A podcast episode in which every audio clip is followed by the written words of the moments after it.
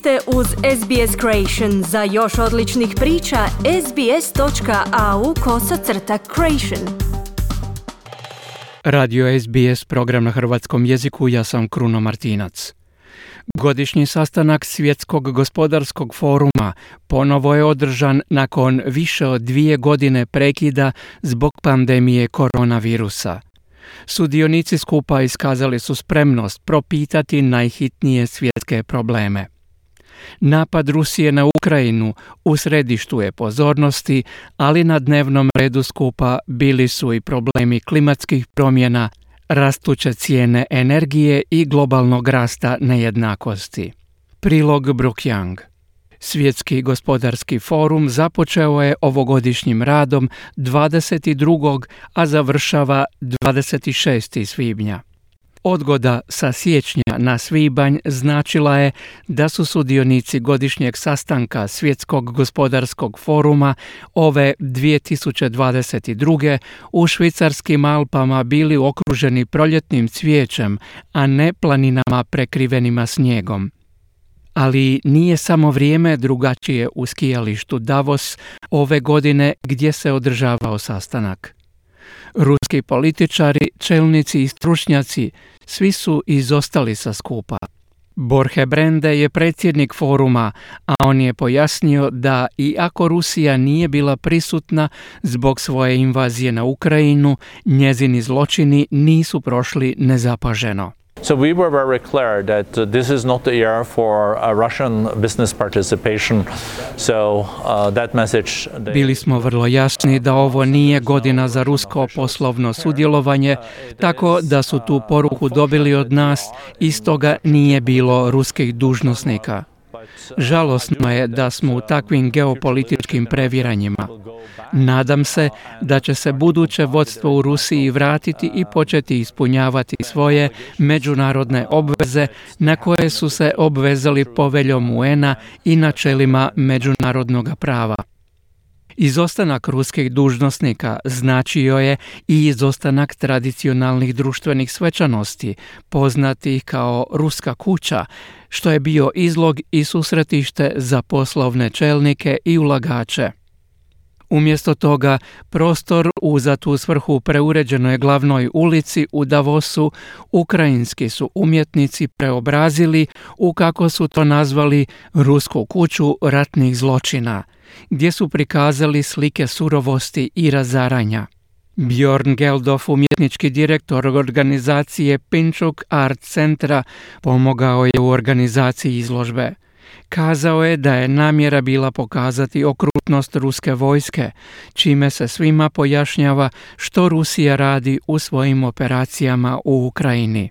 This is a place where all influencers and all decision makers of the world come together. This is a place where they will imagine the future, where they will think about how tomorrow should look like. Ovo je mjesto gdje se okupljaju sve utjecajne osobe i svi koji donose važne odluke za cijeli svijet.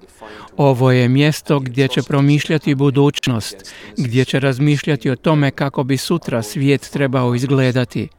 A to se ne može učiniti bez znanja o onome što se događa u Ukrajini, jer ono što se događa u Ukrajini odredit će sutrašnjicu. Zvjerstva koja se događaju nad nedužnim civilima u Ukrajini sutra će odrediti vrijednosti našeg svijeta. Mislim da tome moramo stati na kraj. Ukrajinski predsjednik Volodimir Zelenski obratio se okupljenima na dan otvaranja video snimkom iz Kijeva, a pratile su ga aktivnosti i obraćanja niza drugih ukrajinskih dužnosnika. On je izrazio nadu da će aktivnosti skupa rezultirati novim smislenim odlukama za pomoć Ukrajini. U svom obraćanju predsjednik Zelenski pozvao je na, kako je rekao, maksimalne sankcije protiv Rusije. Obraćajući se svjetskim poslovnim i političkim čelnicima, Zelenski je rekao da svijetom ne može vladati surova sila.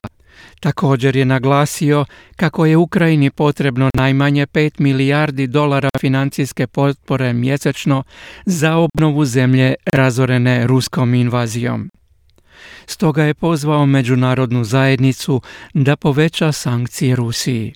And I think such sanctions against Russia still do not exist and they should. Mislim da prave sankcije Rusiji još uvijek ne postoje, a trebale bi biti na snazi. Embargo na rusku naftu, potpuna blokada svih ruskih banaka, svih bez iznimke, potpuno napuštanje ruskog tehnološkog sektora i potpuni prestanak trgovine s agresorom. Naglasio je ukrajinski predsjednik Zelenski. Predsjednik gospodarskog foruma Borhe Brende očekivao je da će rasprave o Ukrajini dominirati prvim dijelom petodnevnog okupljanja. What we're doing here is that we're bringing uh, together CEOs for Ukraine. Ono što radimo ovdje je da okupljamo poslovne čelnike za Ukrajinu. Sastali smo se s premijerom Ukrajine i potpredsjednikom vlade te ministrom vanjskih poslova, a već se 70 izvršnih direktora prijavilo za suradnju te propituju kako i privatni sektor može podržati Ukrajinu u situaciji u kojoj Rusija krši međunarodno pravo, međunarodno humanitarno pravo i ne drži se povelje UN-a. Ali Ukrajina nije bila jedina točka dnevnog reda skupa s ambicioznim ciljem poboljšanja stanja u svijetu. Tema ovogodišnjeg skupa bila je naslovljena Radimo zajedno, vraćamo povjerenje. Među brojnim svjetskim čelnicima skupu su nazočili njemački kancelar Olaf Scholz i zaslanik Sjedinjenih država za klimatska pitanja John Kerry, glavni tajnik NATO-a Jens Stoltenberg te predsjednica Europske komisije Ursula von der Leyen. Predsjednik foruma Borhe Brende kazao je kako nije nedostajalo globalnih problema za raspravu i prijedloge rješenja. It's the geopolitical uh, issues that we are faced with, war in uh, Ukraine, but also very difficult situations many other places in the world. Tu su geopolitička pitanja s kojima smo suočeni, rat u Ukrajini, ali i vrlo teške situacije na mnogim drugim mjestima u svijetu. Tu su klimatske promjene, također usporavanje globalnog rasta, te mjere kako bi se izbjeglo da ovaj vrlo slab oporavak ne završi novom recesijom. Sada su nam na raspolaganju vrlo ograničene mjere za borbu protiv nove recesije. A nova recesija dovela bi do povećanja nezaposlenosti i rasta siromaštva – Dakle, puno je problema koji iz ovakve situacije mogu proizaći. Pojasnio je predsjednik foruma Borhe Brende. No ne vjeruju svi da je Davos mjesto gdje se mogu pronaći rješenja za nagomilane probleme svijeta. Prosvjednici su se također okupili u gradu kako bi izrazili stav protiv ovog svjetskog skupa. Među njima bio je i Phil White, bivši konzultant iz Ujedinjenog kraljevstva. On je imao jednu ključnu poruku sudionicima skupa i široj javnosti, a ona je bila da bi milijunaši poput njega trebali plaćati više poreza.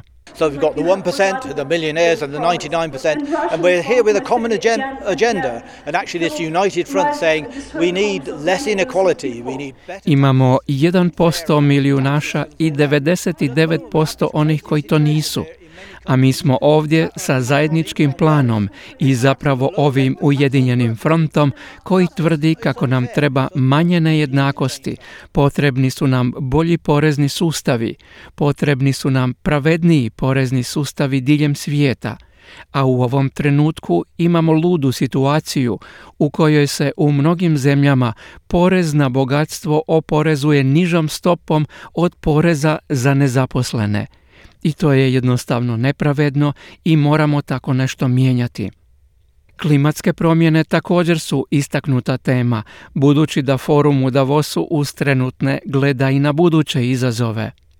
Jedna trećina od 270 rasprava usredotočena je na klimatske promjene i njihove izravne učinke, uključujući ekstremne vremenske prilike, ostvarenje ciljeva nulte emisije štetnih plinova kao i načine prelaska na čistije i održive izvore energije. Na forumu u Davosu sudjelovao je i milijarder George Soros, koji je pokrovitelj projekta otvorenog društva s nizom inicijativa diljem svijeta. On je agresiju na Ukrajinu stavio u kontekst šire borbe otvorenih i zatvorenih društava, za koje je utvrdio da su u porastu, a predvode ih Kina i Rusija. Rekao je kako je ruska invazija možda početak trećeg svjetskog rata koji naša civilizacija ne bi preživjela, a jedini put da očuvamo našu civilizaciju, rekao je, je čim prije pobjediti Putina. Voditelji foruma suočili su se i s kritikama zbog ugošćavanja moćnih čelnika za koje se zna da lete korporativnim zrakoplovima koji ostavljaju veliki takozvani ugljični otisak.